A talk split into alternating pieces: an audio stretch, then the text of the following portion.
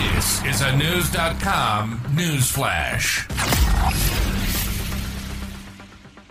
A royal expert claims that Prince Harry's memoir, Spare, contains words that have caused tension between the prince and his father, King Charles.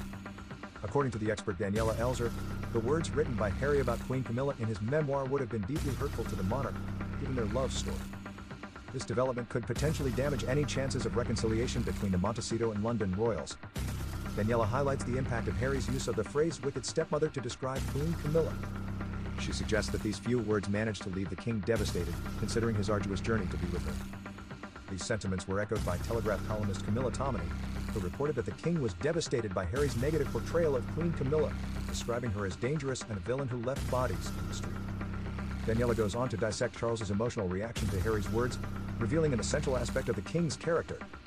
Despite his notorious history as an alleged cheater, Charles has only ever strayed with one woman, Queen Camilla, for whom he has reportedly gone to great lengths to be by her side over the years.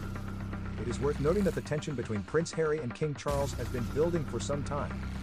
While they were last seen together during the king's coronation in May, they were never observed being particularly close, indicating a growing division between father and son. This latest development adds to the ongoing saga between Prince Harry and the rest of the British royal family. With every revelation, the rift seems to deepen, and the chances of reconciliation grow slimmer. The impact of Harry's memoir and the hurtful words he has chosen to publish could have far reaching consequences for the relationship between the Montecito and London royals.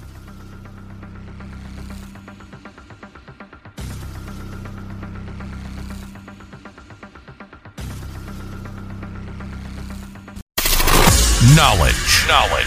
Unfiltered. Unfiltered. News.com. News.com. News.